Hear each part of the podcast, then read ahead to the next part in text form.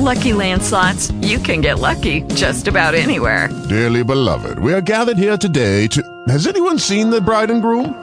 Sorry, sorry, we're here. We were getting lucky in the limo and we lost track of time.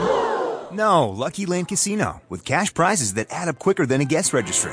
In that case, I pronounce you lucky. Play for free at LuckyLandSlots.com. Daily bonuses are waiting. No purchase necessary. Void where prohibited by law. 18 plus. Terms and conditions apply. See website for details.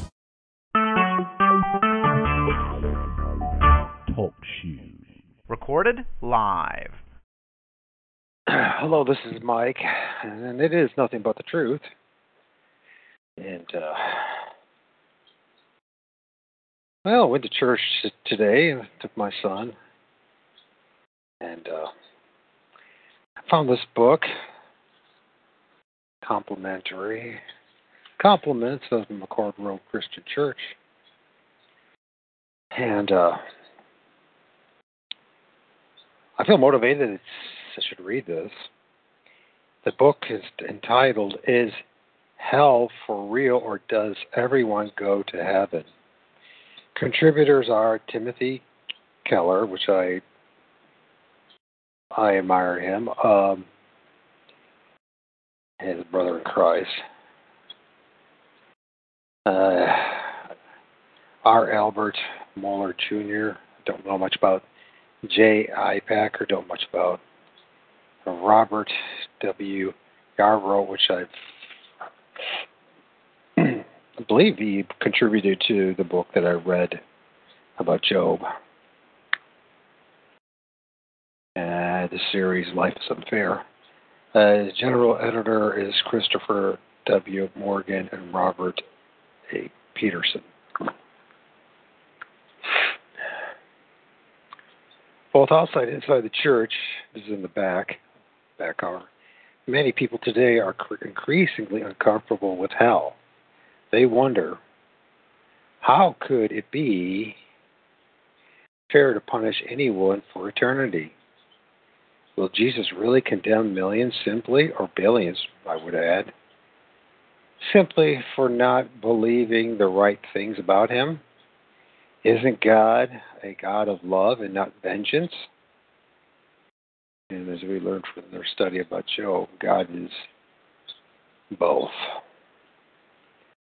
the top notch contributors to Is Hell for Real or Does Everyone Go to Heaven tackles these and other questions with an even handed survey of the Bible's teaching on the difficult subject. Together, they present a careful cause or case for upholding hell, showing that it remains central to the right understanding of God, the gospel, humanity, and God's purpose for the world. Useful group discussion and individual study. Is hell for real or does everyone go to heaven provides an accessible introduction to the historic Christian doctrine of hell. Christopher W. Morgan is a professor of theology and dean of the School of Christian Ministries at California Baptist University in Riverside, California. Author, an editor of 10 books and teaching pastor at the Helden, Helendale Community Church. He and his wife, Shelley, have been married for 20 something years in Helendale, California. Robert A. Peterson is professor of systematic theology at, uh, I think that's Covenant Theological Seminary in St. Louis, Missouri, author and editor. Of course, St. Louis, as we've learned numerous times in the show, has been called the uh, Vatican of the West. And so a lot of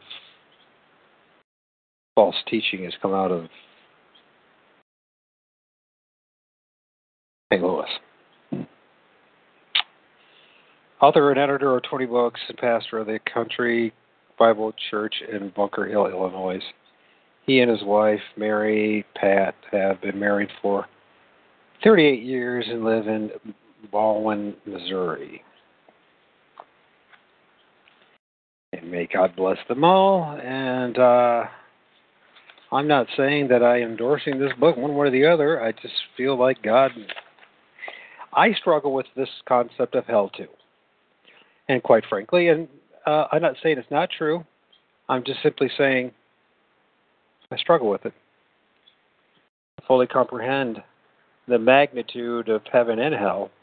But you know, if we believe the Word of God to be true, and then we must believe the words of our the Messiah and Jesus Christ, that our Lord Savior, that what He said, and He talks more about hell than heaven. From my understanding, and um, if the world that we live in is nothing what they say, they being the men of this world, the false teachers of the for Jesuit controlled Freemasonic Russian higher education system and control the media and manipulate and control most of uh, the false Christianity that's out there, then maybe we ought to look into this. Preface Popular media took note recently when one of film's most recognized and celebrated stars passed away. As a successful actress since the age of three, Elizabeth Taylor had virtually defined Hollywood's golden age, embodying the image of beauty for generations of moviegoers. In later years, even though her many marriages became fodder for late night talk show hosts. She became well known for humanitarian work on behalf of HIV and AIDS victims. Sincere and saint convert of Judaism, Taylor likely never professed faith in Jesus Christ. Dare one ask, is she in hell now? Two months later, the world's most notorious terrorist leader was killed by the U.S. operators of, or operatives in a server of Abbottabad, Bad, Pakistan. And of course, my whole journey of the truth and that this world is full of lies was when I finally realized when I witnessed, as many others did, the debacle and outright insult of the fantasy that they took up Osama bin Laden.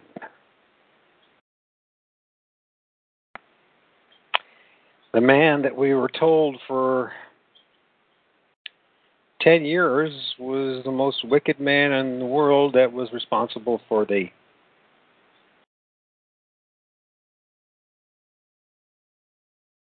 nine eleven incidents or quote unquote terrorist attack, which obviously we now know that it's not the case. That others were involved very much closer to home. Which now makes one wonder, and this is the problem what to value and what to trust.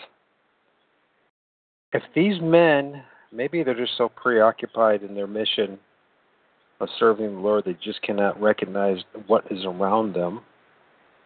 Maybe they're afraid to actually speak up the truth because they're afraid that they won't be able to sell books and be ostracized by their peers Maybe they truly are blinded by reality. I do not know, and it's a great dilemma for me. Is someone who has come by the mercy and merciful grace of God Almighty, a God of Abraham, Isaac, and Jacob, his only begotten Son, our Lord and Savior Jesus Christ, who did come in the flesh and paid for our sins for his children, his elect, from the foundation of the world. He prayed for us, our mediator, our King of Kings, our Lord of Lords. The Messiah, And when I hear brothers in Christ saying such absolute, utter garbage, is what I just read here, it challenges my faith in what they have to say. And I imagine it does for you too. And I guess part of this whole journey too is to learn how to allow others to be where they're at and forgive them for their their ways. Uh, I mean, for, let me rephrase it. I can't forgive anybody. The only person who can forgive anything is God. Only God can put His Spirit in me, and only God can put the Spirit of love and forgiveness in me. And only God's mercy, only God's grace can in any way pour out on a vile sinner like me. I have been a sinner since I can remember. I've been a vile person. And it's only by the mercy and grace of God that I even believe in Him. I deserve not God's love and justice, but His all powerful, almighty wrath upon me. I deserve every disease and every woe and every hellish thing on this earth and the and to come for eternity if I'm real honest about it. And of course the world has said, Oh, you're just being normal. You're just being who you really are. Thanks a lot, world, for all your cruddy advice. Good gracious. So, uh, bought the dad. I never can pronounce that. Pakistan. You know, some of a lot of was had eluded capture for nearly a decade. What a joke!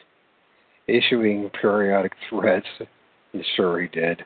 And the West by tapes leaked to the Middle East news outlets as if they didn't even have computers back then. As the founder of Al Qaeda, his criminal's resume included numerous massive casualty attacks, including Island Lie, Lie, Lie. I don't even feel like saying it, but I'll read it anyways. Plane crashes into the Pentagon, which we know didn't happen. It was bombs, although plane did fly overhead, and the World Trade Center, which is amazing that 19 bozos with box cutters could actually turn two buildings to dust. Truly amazing stuff. Reviled and revered, a spokesman for the radical Islam, servant of this new world order, and the Freemasons. The Bin Ladens are severely linked to the Bushes and many of the power elite in this world. Way, I added that.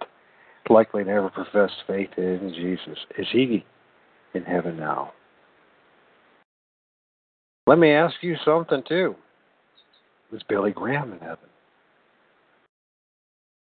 A uh, well-known Freemason is Pope uh, Pope John Paul II in heaven.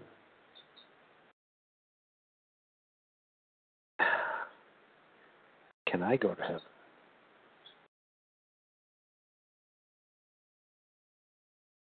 Just because someone professes Jesus Christ, do they know Jesus Christ? That's another question, a true question that must be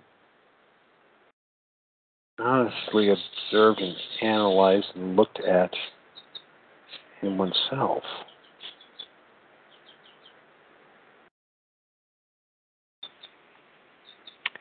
Asking such questions about people's eternal destiny tends to make most people uncomfortable. Even more so, perhaps, when talking about those closer to home, a beloved relative or former co-worker or business associate, a longtime friend or family. As the opening chapter of this book will show, looking too closely into someone's fate after death is today considered tasteless at best. At worst, it can be appeared hateful. A book entitled Who Goes There? A Cultural History of Heaven and Hell found that our culture's outlook on the afterlife has evolved to a point where most now assume that the majority of people end up in a place or state of eternal bliss. Only a very few, the Pol Pots and Hitlers, child molesters and pyramid scheme architects like the New World Order and all the Luciferians that God is allowing to run this debased and wicked society, world, are thought to be elsewhere. It comes to no surprise then that traditional Christian teaching of hell is under fire. The very idea of eternal conscious torment for those apart from God runs in opposition to make too much of what the modern world values. So too does the wrathful God in any talk of judgment. So what are Christians to think? And I can tell you, if anything, hell is anything like what my life was like prior to coming to my Lord and Savior, Jesus Christ, me rephrase that, Him drawing me to Him because I really didn't want to, as the Bible says, none of us care to know God. In truth, we love the darkness more than the light, and only by the mercy and grace of God did any of us even come to this realization that God even exists, the true and living God of Abraham, Isaac, and Jacob.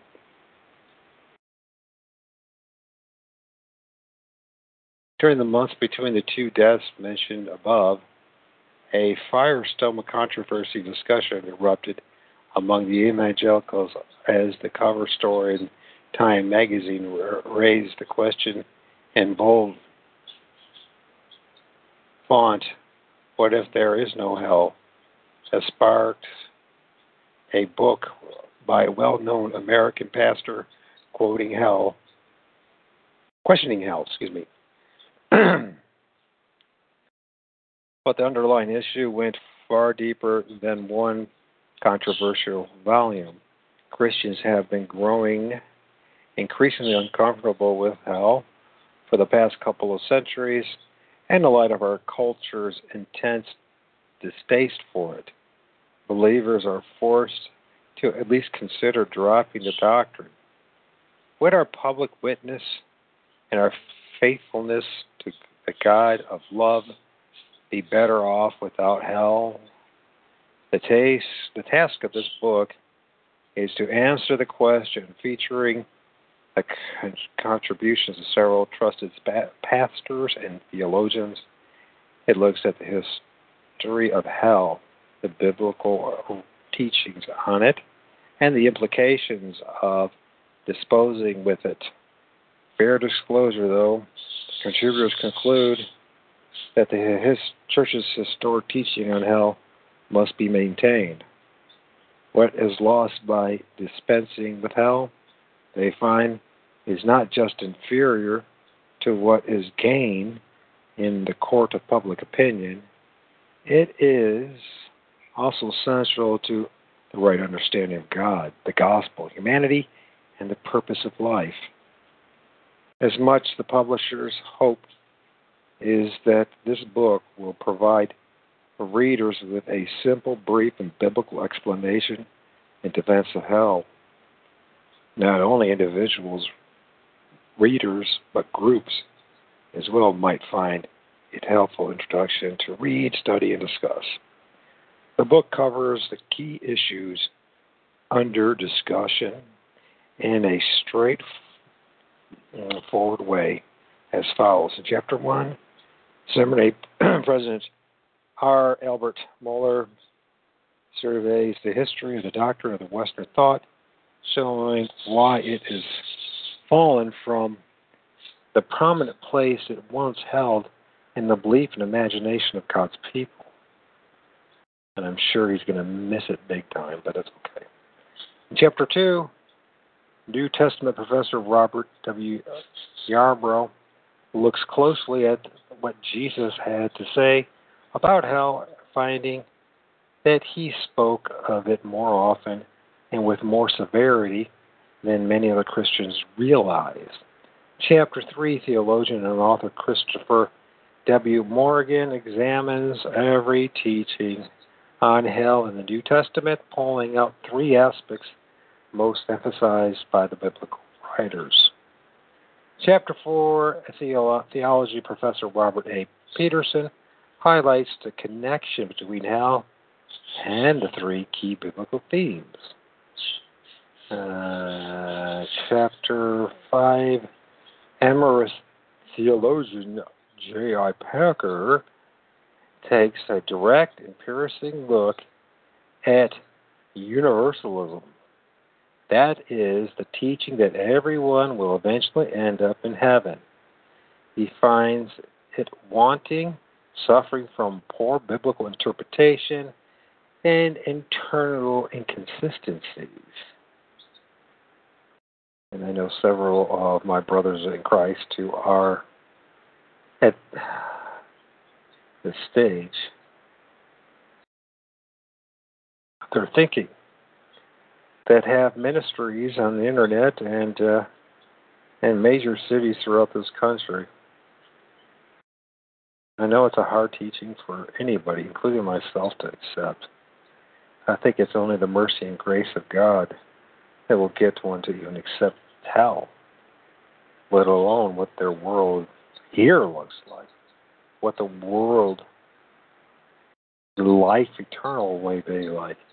And you know, the fact of the matter is everyone talks about there's a strong delusion. It's a coming. I'm sorry, folks. It's been here for a very long time. I would have to say at this point that 99.9% are under a strong delusion that 0.01% that God has opened their eyes. Well, what a lonely journey it is. And I'm sure God has not even revealed fully to them.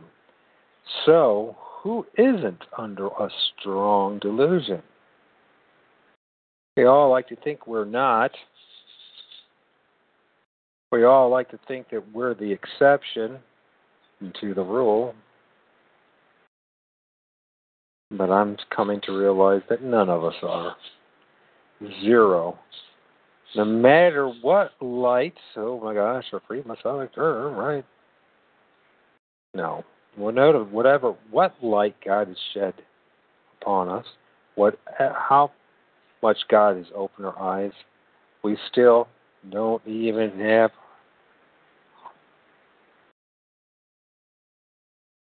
what 10% of the whole story. But God did generously give us the meaning of the story and the um, purpose of the story.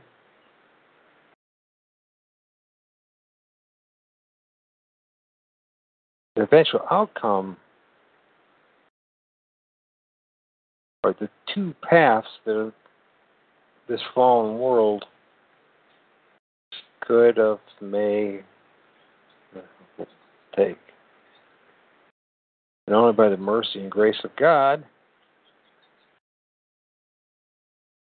can we take his path in any kind of direction. All praise and glory go to our Heavenly Father. Selah.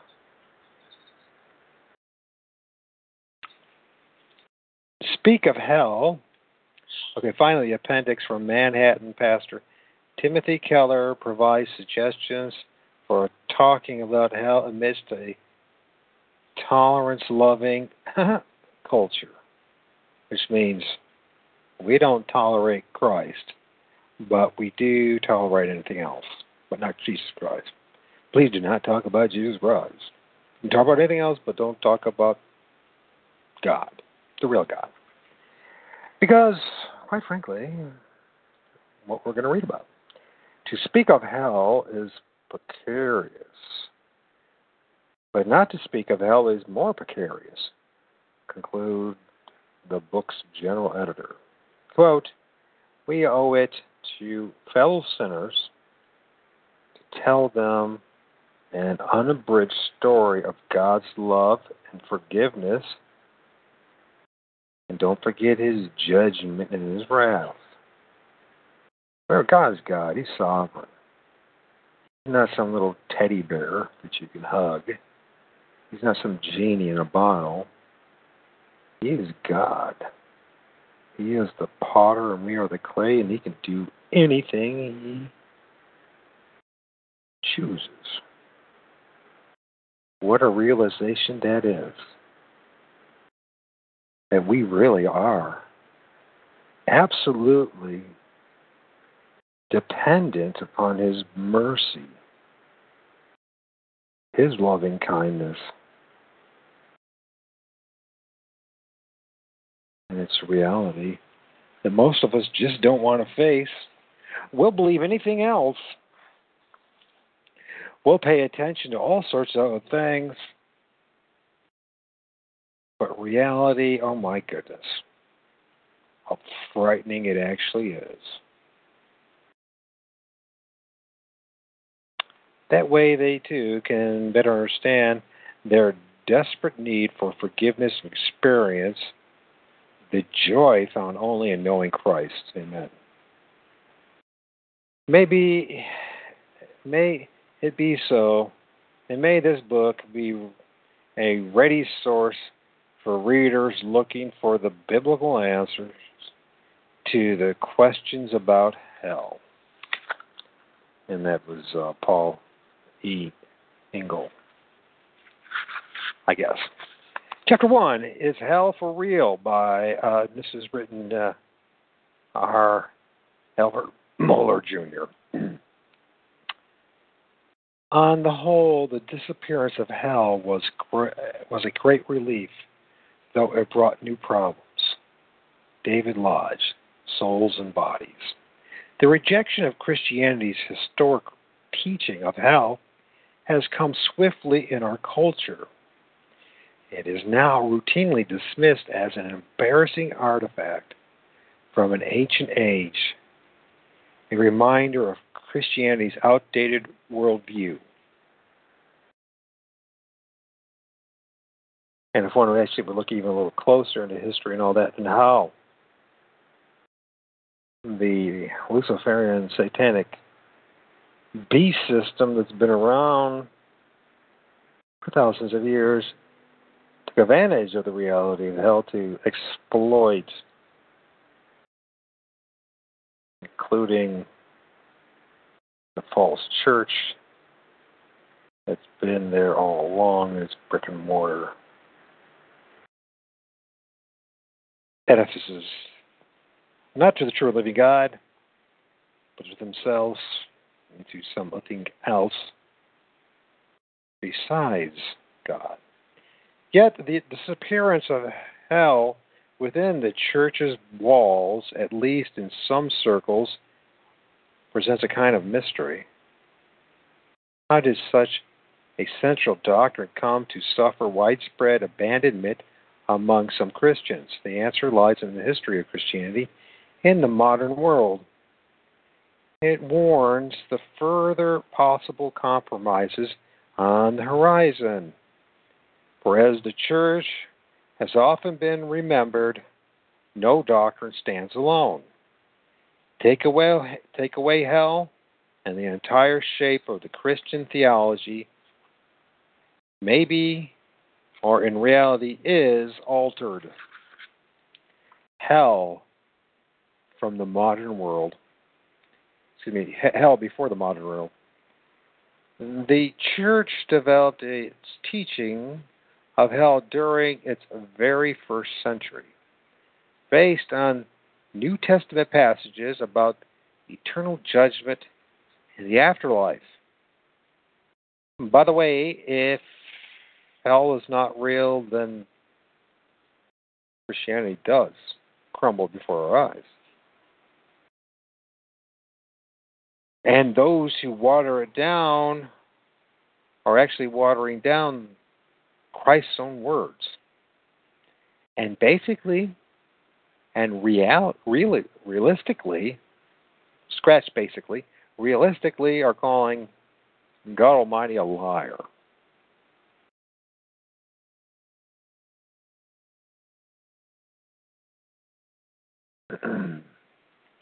Based on the New Testament passages about the eternal judgment and the afterlife, early preachers taught that hell was God's just judgment on sinners who did not put their faith in Christ.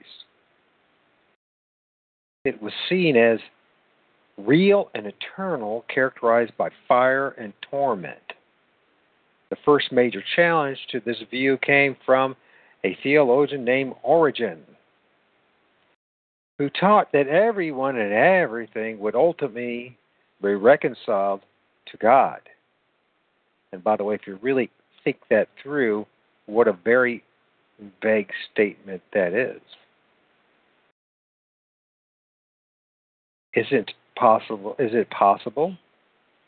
Just a suggestion on my part that hell is part of the reconciliation, being reconciled with God and His justice. God, maybe even deserve even worse than hell. I don't know. What a vague statement that is. And everything would ultimately be reconciled with God. He reasoned that God's victory could only be complete when nothing was left unredeemed. And hell would not be eternal, punitive, but rather temporary and purifying. Where in the world did he find that in the Word of God? Origen's teachings were rejected by a church council held in Constantinople in AD 553. However, the church's consensus on hell continued to be widely held for another thousand years. Rejection of hell during these years were limited to sex, to sects and heretics. Indeed, hell was such a fixture of the Christian mind that most persons understood all of life in terms of their ultimate destinations. Men and women longed for heaven and feared hell. The stark contrast between our modern distaste for hell and the pre modern fascination with hell is evident in our sermons. The medieval Italian preacher warned, excuse me, a medieval Italian preacher warned his congregation against hell in this way Fire, fire, that is the recompense for your perversity, your hardened sinners. Fire, fire, the fire of hell. Fire in your eyes, fire in your mouth, fire in your guts, fire in your throat, fire in your nostrils, fire inside and fire outside, fire beneath and fire above, fire and every part. Ah, miserable folk, you will be like rags burning in the middle of this fire. Now, the real dilemma and problem in all this is thinking about through is how organized religion used that to beat down the laity, the masses. They didn't teach them the whole story either, did they? As the separation of the priestcraft from the laity was established was not something of Christ, but of man, and ultimately, I argued, Lucifer, Satan himself, got involved in all this.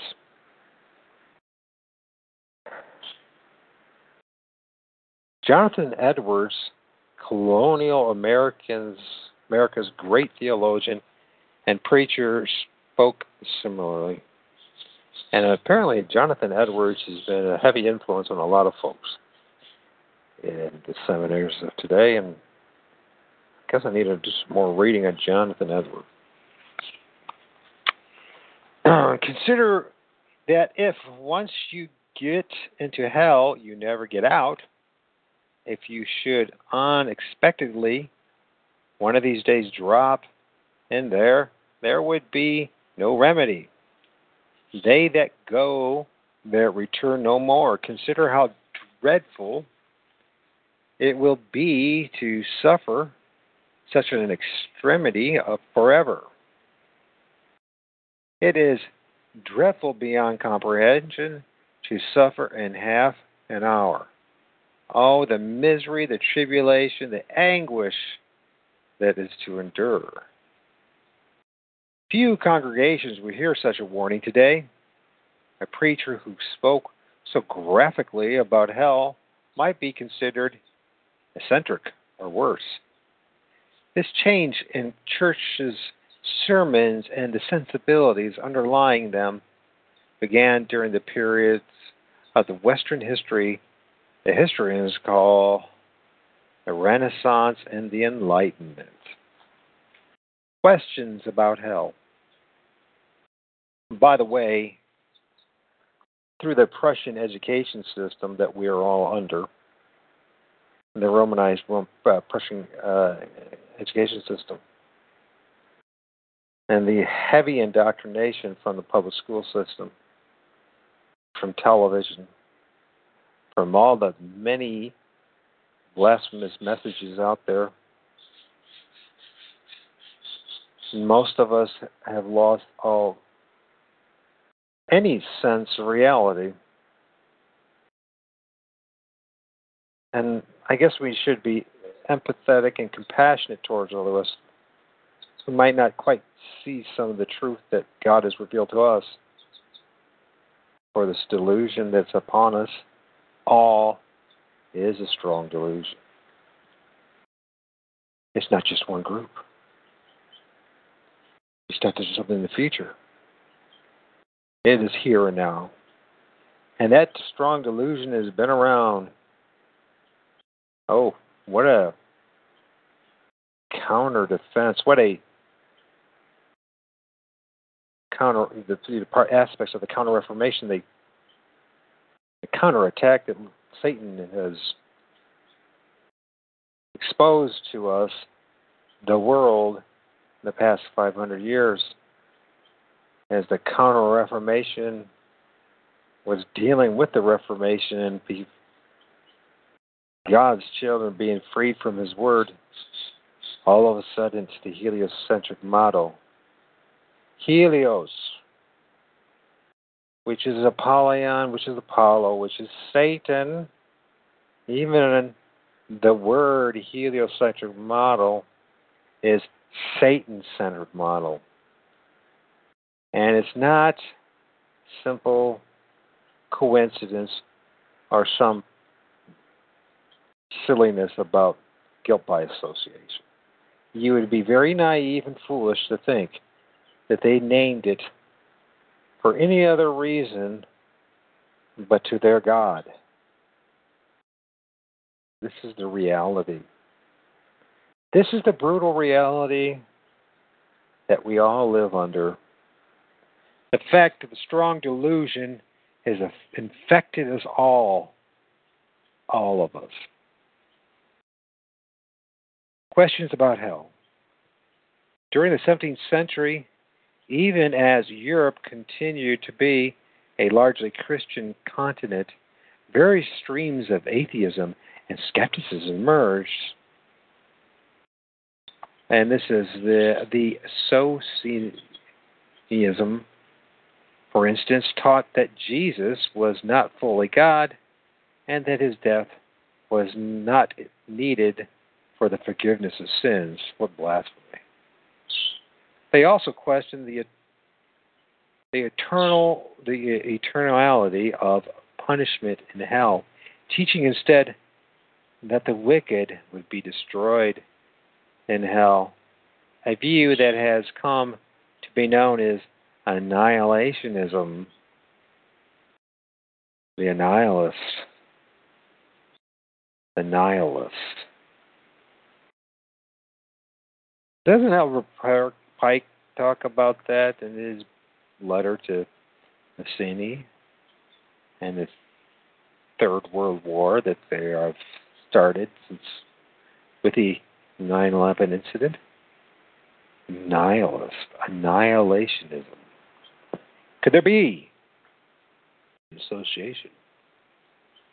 Some way? Most likely there is. Eternal torment was an unjust penalty for a short human lifetime of sin, they reasoned. And of course, as I've said and if you've read, and as God's word has said, more importantly, let God be true and every man a flat out, bold faced, stinking liar. Of course, I added to that. Of course, that's probably a sin right there to add and take words. But who could argue with what I just said? A flat out, bold faced, stinking liar. If we're honest about things, without the merciful grace of God and His Spirit indwells just a little bit to wake us up, the Comforter, to help us to see the way, the truth, and the light, aren't we? Just a flat out, bold faced, stinking liar only about themselves? And willing to say just about anything and find many a reason to justify it to get ahead in this fallen world. It is the way it is, folks. I cannot believe that I'm the only one that was that way. Of course, that's a silly statement to even say. Okay, uh, the eternal torment was an unjust penalty for a short human lifetime of sins, they reasoned.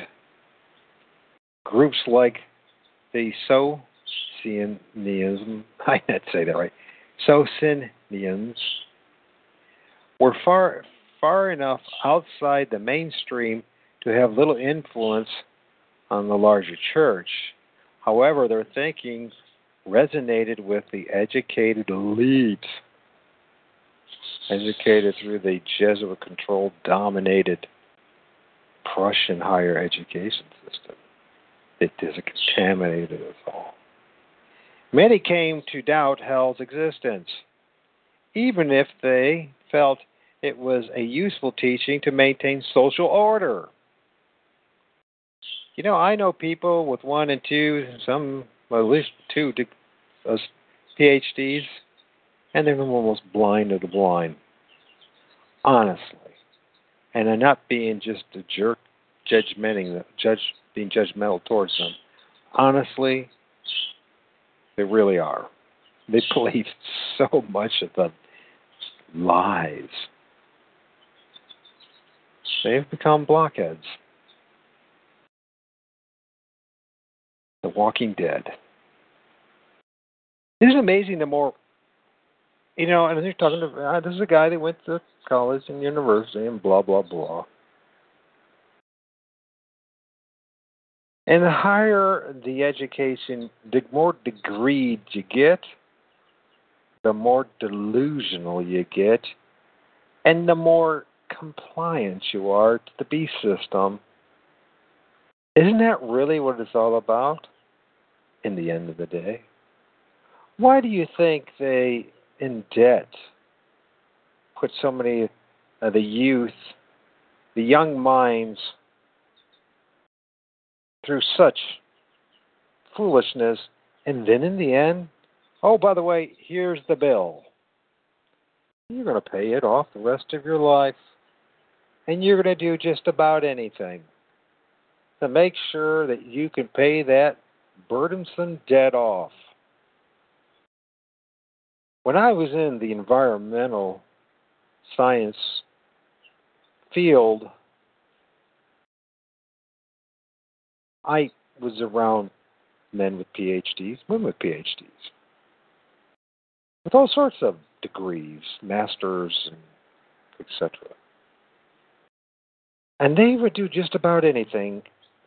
Our job, in the end of the day, was to really honestly pretend that something was getting done so the polluters of this world could keep on polluting. It was a scam. And we knew it. Nothing ever really got done except that the owners of the company that I worked for got rich and their and well the owner and his associates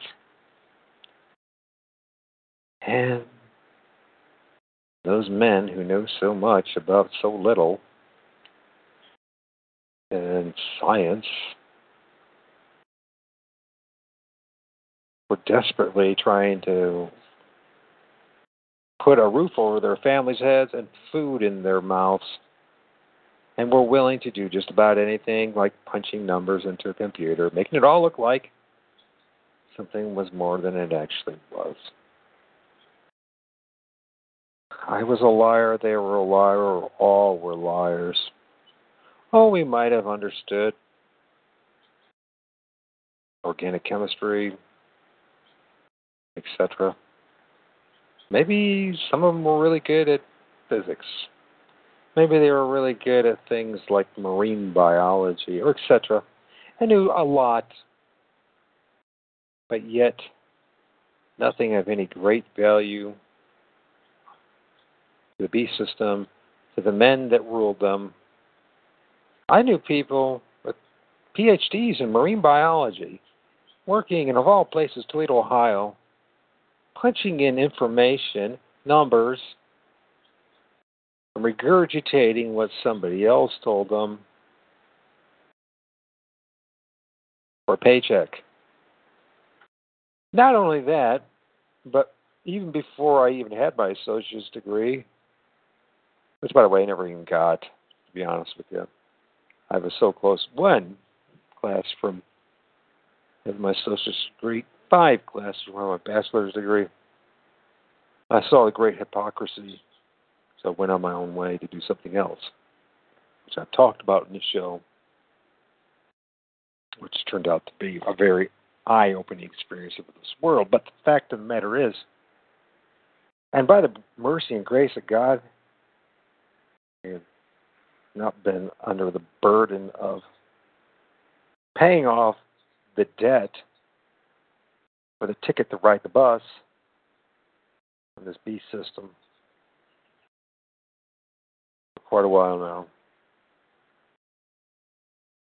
But the reason why I did not finish is because I witnessed with my own eyes, day to day basis,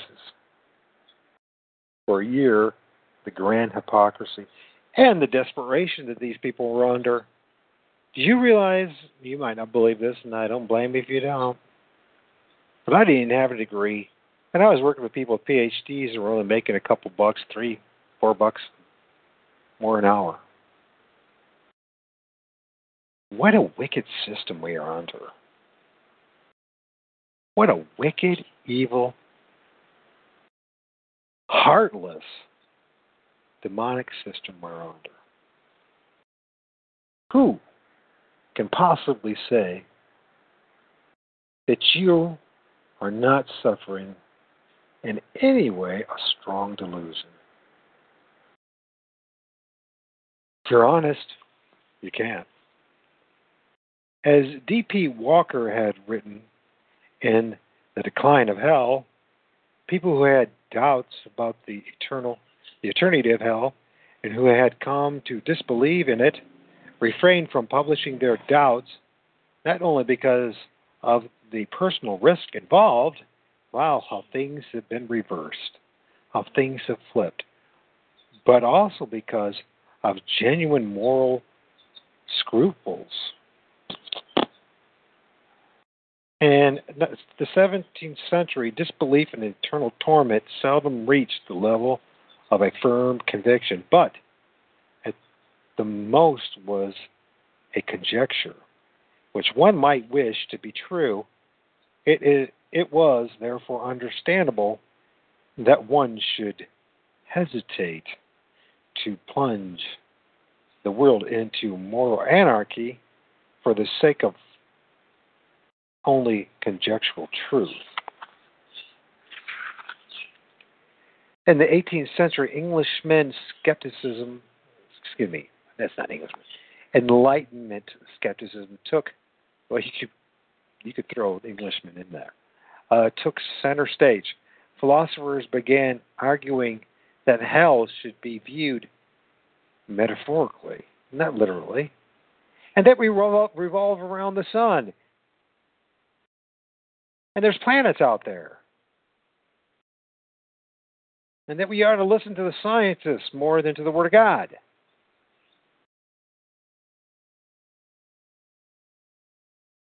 Alternately, Thomas Hobbes suggested in Leviathan that hell might be eternal, but the torments of the unsaved were not.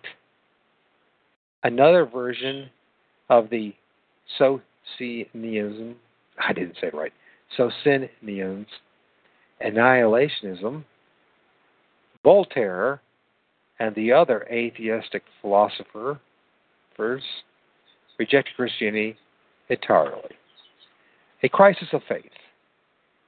This stirring against Christian doctrine remained largely outside of the church. However, until the Victorian era, a period of time in the 19th century, often sentimentalized for its Christian vitality, which is flat out ridiculous. More propaganda. Isn't it interesting that we as Americans, we as North Americans,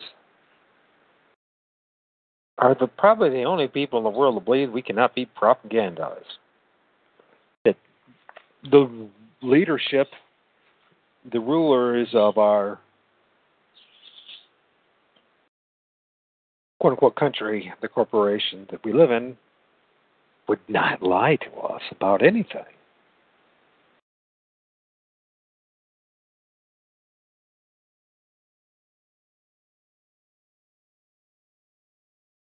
Christianity was part of very, the very fabric of the expanding British Empire. Uh, Queen Victoria of England was an emblem of Christian devotion. Attendance at churches, both rural and urban, reached an all time high, with great churches such as oh, with great churches such as Charles Spurgeon's uh, Metropolitan Tapper.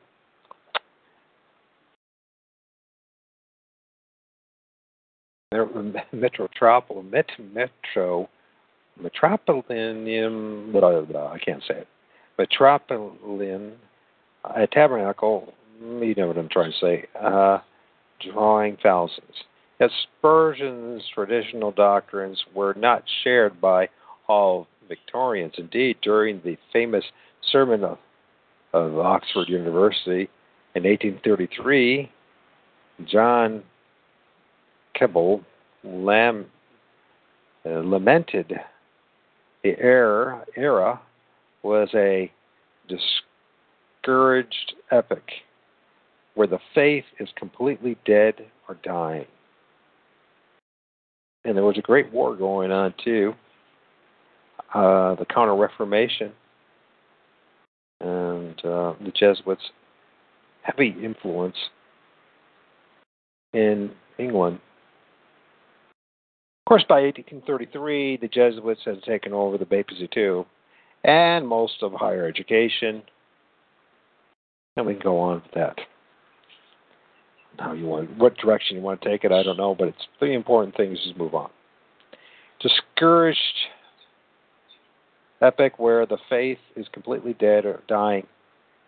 Though many Britons of the 19th century maintained a robust, robust faith, historian Jaroslav Pelikan has written that the age also produced radical doubt and the negation of dogma. Sounds like a couple of Freemasonic BS lines. Sorry for my language.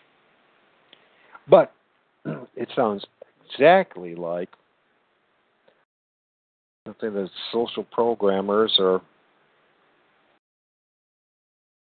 which you might hear in Hollywood today or in the universities of today. I'm sure they have whole classes about it.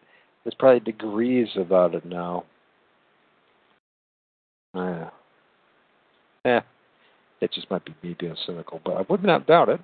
Among many Victorians, hell became something of an obsession a rejection of the church's traditional view. Why does it have to be the church's traditional view? What about God's view? Who cares what the quote unquote church's traditional view is? What is God's view? Do you not see the manipulation of language here? Who cares about quote unquote the brick and mortar church's traditional view? Only the church does. And its power and its exploitation of others.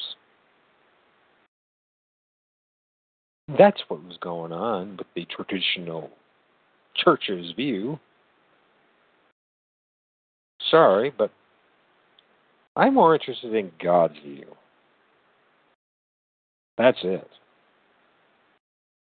Have you extended throughout the leaders of society, including statements like the High Churchman Prime Minister William Gladstone, who asserted that hell had been relegated to a far off corner to the far off corners of the Christian mind, and this is true. It's flat out the way it is.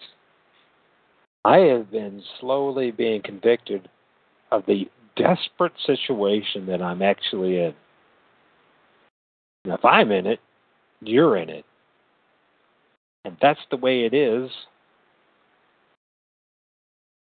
And that's not much an honest man can say. Except that we are in a precarious situation. A very precarious situation. There too sleep in the deep shadows as a thing needless in our enlightened and progressive age. Ugh.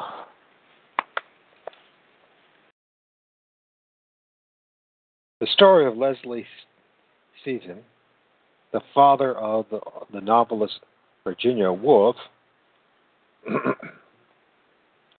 captures well the spirit of the age. An ordained clergyman in the Church of England, which is simply part of the beast system, anyways. Stephen lost his faith and renounced his ordination and became a man of learning in various strains of philosophy and undermined the foundation of the Christian conviction for him and I'm sure led him nowhere. This I am absolutely certain. And he came to see Victorian Christianity uh, as hypothetical, hypocritical, excuse me. The average Cambridge don on my day was as I thought and think a sensible and honest man who wished to be both rational and Christian. rational and Christian. Oh, gosh. He was rational enough to see that the old Orthodox position was untenable. But he did not believe in hell or in the verbal inspiration of Scripture.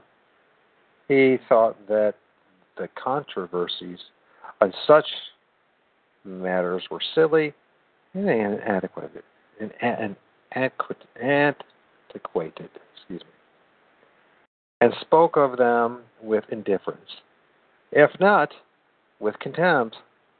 But he also thought that religious belief of some kind was necessary or valuable and considered himself to be a genuine believer. oh, gosh. Other uh, literary figures such as Stephen's rejection of hell considered Lewis Carroll, for instance, famous author of Alice in Wonderland, born Charles Lutwidge Dodgson. Carroll was a pen name. He was the son of an Anglican minister. Imagine that. Though in other respects a faithful Anglican, Dodgson held what one biographer called a instinctive repugnance for the doctrine of everlasting punishment. And we all do. Who wants to believe in it? Honestly. Nobody wants to believe this. I don't really want to believe it. Why? Because of the indoctrination that I've gone under for 48 and a half years. The lack of proper understanding and teaching of what hell is. In fact, as a kid growing up and even going on a Mormon mission, hell was never really talked about that much. And their little Mason derived Freemasonic scheme. Well, you could go to Celestial Kingdom, the Celestial Kingdom, the Terrestrial Kingdom. And get married in a temple, and you're a good type here in the Mormon Church, and you're a, a bishop, and you're an active member, and you end up becoming a quorum of the 70, maybe even a, a, I don't know, apostle, one of the 12, or even a prophet. Oh, you got a mighty place in Celestial Kingdom where you and your lovely spouse will spend an eternity procreating and popping up babies like God's doing right now. That's what they told me. And that Jesus and Satan are brothers. And that very little was actually talked about hell. Of course, if they actually taught the full teachings of Jesus Christ, the cult of Mormonism and the false, deceptive name of the Church of Jesus Christ, the Latter day Saints, could never be. So it was very absolutely important the necessity to to minimize the amount of time actually in the New Testament. Because if you did actually spend some time in there, as much time as you did or be encouraged to read the Book of Mormon, which is an absolute fabrication full of plagiarism and fantasy, and talk about Alice in Wonderland, where there's not one bit of archaeological, archaeological evidence to support any of it. And that would be so because the men that created that atrocity called the Book of Mormon mm, conjured it all up. Conjured it all up. I want to tell you something. This must be sunken. A man or woman come to you with great smile a warm smile It may influence you. They're good, like good people. Maybe we ought to really take it seriously what Christ said that none is good, none but one God. Can't trust a smile. Can't trust what I say. You can't trust what anybody says. You do not blindly follow anybody please except I wouldn't even say, you know, if I'm God. I would say submit to oneself humbly to God and ask Him to lead you in all truth. And darn, if humility isn't a long time in coming, and learning is even longer, and there's a lot of time and energy involved to re educate you, to be taught some of the simple truths of life. What a mess we're all in. All of us are in a great, wicked delusion.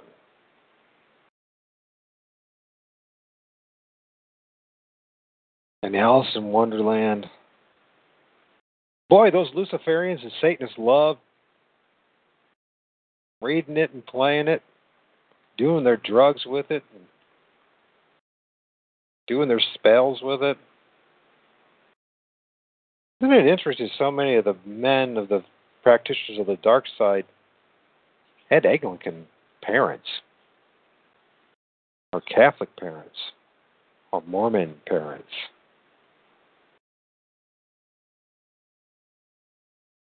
Could it be that these state run organized religion is designed to do as the Bible says and make you seven times more demonic than you would be if you'd never even been around it.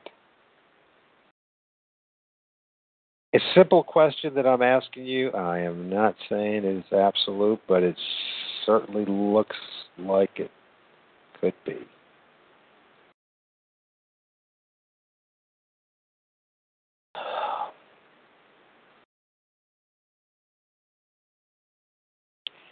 influenced by new critical views of Scripture, and that's the reason why none of us even can believe it anymore, thanks to all these morons, and these demon possessed people like Dodgson, declared that if the Bible really taught the doctrine of everlasting punishment, I would give up the Bible. After his death, Dodgson left behind an unpublished manuscript entitled Eternal Punishment, in which he presented what he thought was the airtight logical case against hell. Thank goodness for men and their logic. My goodness, what would we do without them? We actually might be living in reality for once.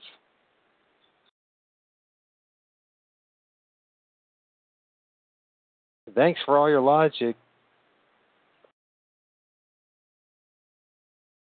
Thanks for nothing.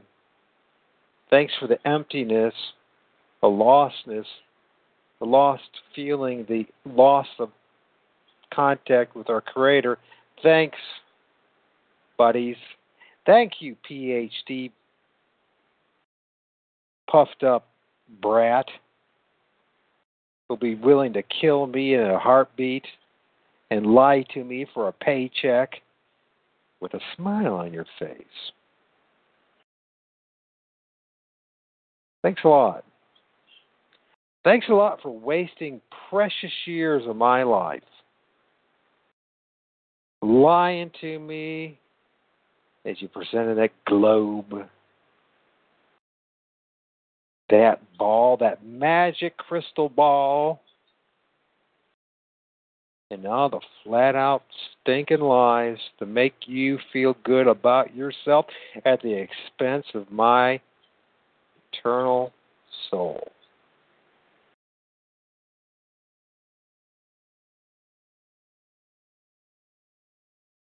If anyone believes for a second that the root of all evil is the love of is, that this, what we hear in the Bible is not true, that the root of all evil is the love of money, think again.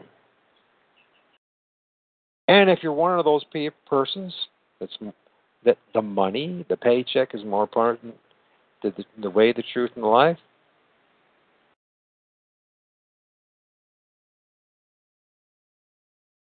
What are you going to get A box? A bigger box.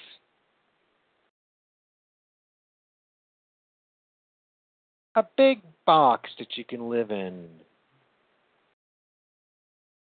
And you can put your children in boxes called bedrooms and send them to another box called the public school center or private school. Hey, maybe a Jesuit one school so they could be in another box. A box within a box. Hey, you, we drive from box to box. Really think what I'm saying here, folks. Because we reject God and are incapable of even loving God and wanting God, we are all under a strong delusion. We're given under we're given up to our reprobate minds to do whatever we lustfully need to do in order to feel happy, to feel good.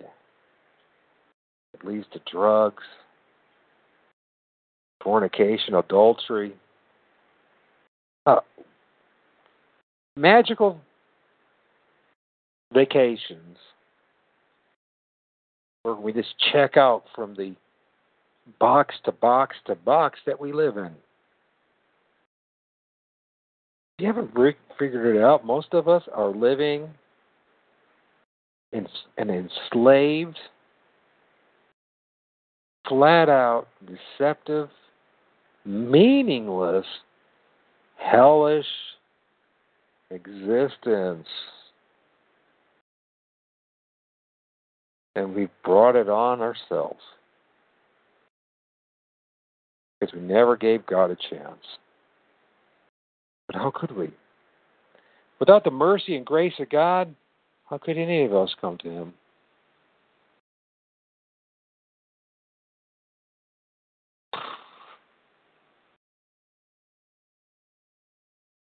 This is going to be a very thought provoking book.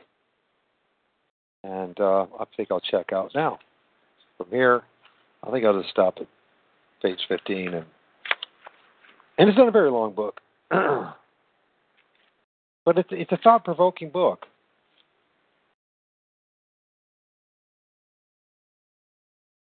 Maybe we ought to ask ourselves. I'll ask myself, and I'll tell on myself. I do check. I question hell. But now that I see the moon in a different light, and this world in a different light, I think that moon and why it looks the way it looks is to remind us of absolutely how sovereign God is and how His justice will be played out. And I, for one, I'm going to beg for mercy, God. And I don't deserve it. I deserve your wrath. I deserve hell. I deserve punishment. I, there's nothing at all. I don't even deserve to know you, God. Almighty God. I don't even have a right to know you. Oh, blessed are you. In the name of our Lord Jesus Christ, that you even have given us just an inkling, just a bit, just a little bit of hope and faith in Jesus, how that grows as mustard seed into a, a great tree. The tree of life, of promise, of real meaning.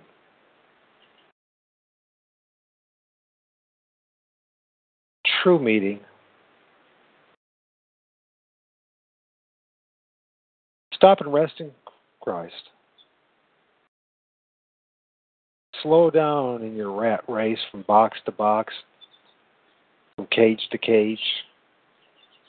And remember, you're more than some bipedal animal.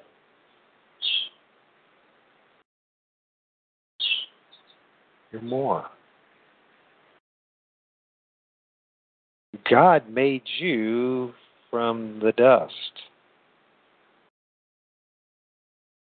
See, he spoke everything to existence, but you personally and I, he made you from the dust.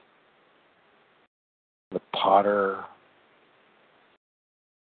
and the clay. And he personally breathed life into you. Not the doctor who swats you on the back and cut you out of your mama's belly.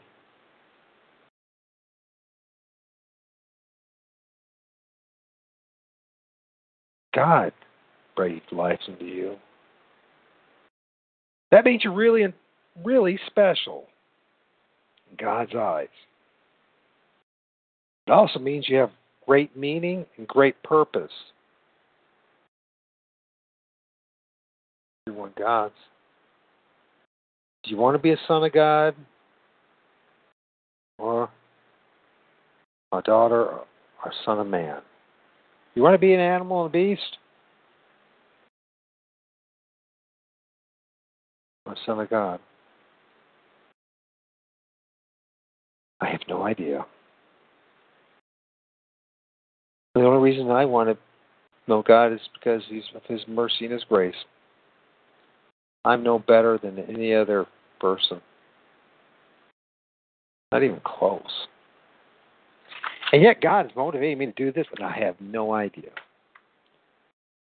God has motivated me to go back to this thing, this religion of not drinking called Alcoholics Anonymous.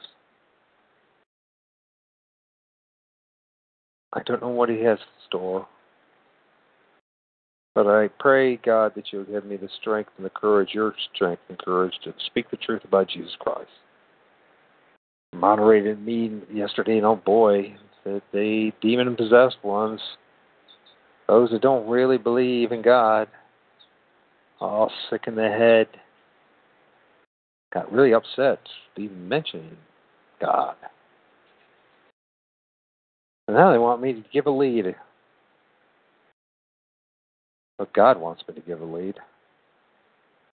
And I pray that you pray for me that I have the courage to speak the name of our Lord Savior Jesus Christ. And I ask you, God, to give me that strength. God, you know I am not interested in AA. I know the influence of Aleister Crowley and of sorcery and witchcraft and the Jesuit spiritual formation. But even in that, there's still the mention of you, God, but they didn't have the courage. And they put their faith in Rockefellers, the Luciferians of their day, in order to publish their big book,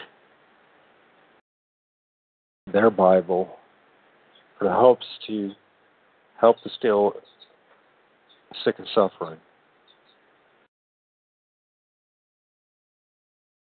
Why should we care if we offend the atheist?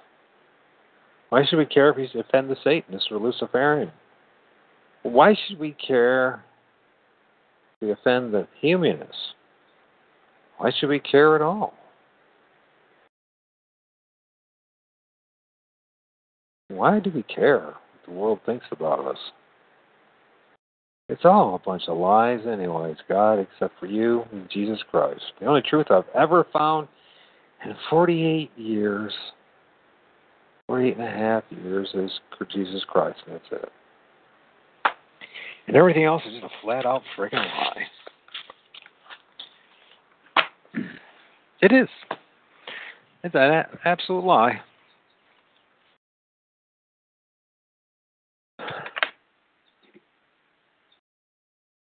With the Lucky Land slots, you can get lucky just about anywhere.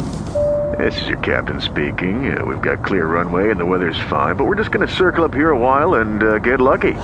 No, no, nothing like that. It's just these cash prizes add up quick. So I suggest you sit back, keep your tray table upright, and start getting lucky. Play for free at LuckyLandSlots.com. Are you feeling lucky? No purchase necessary. Void where prohibited by law. 18 plus terms and conditions apply. See website for details.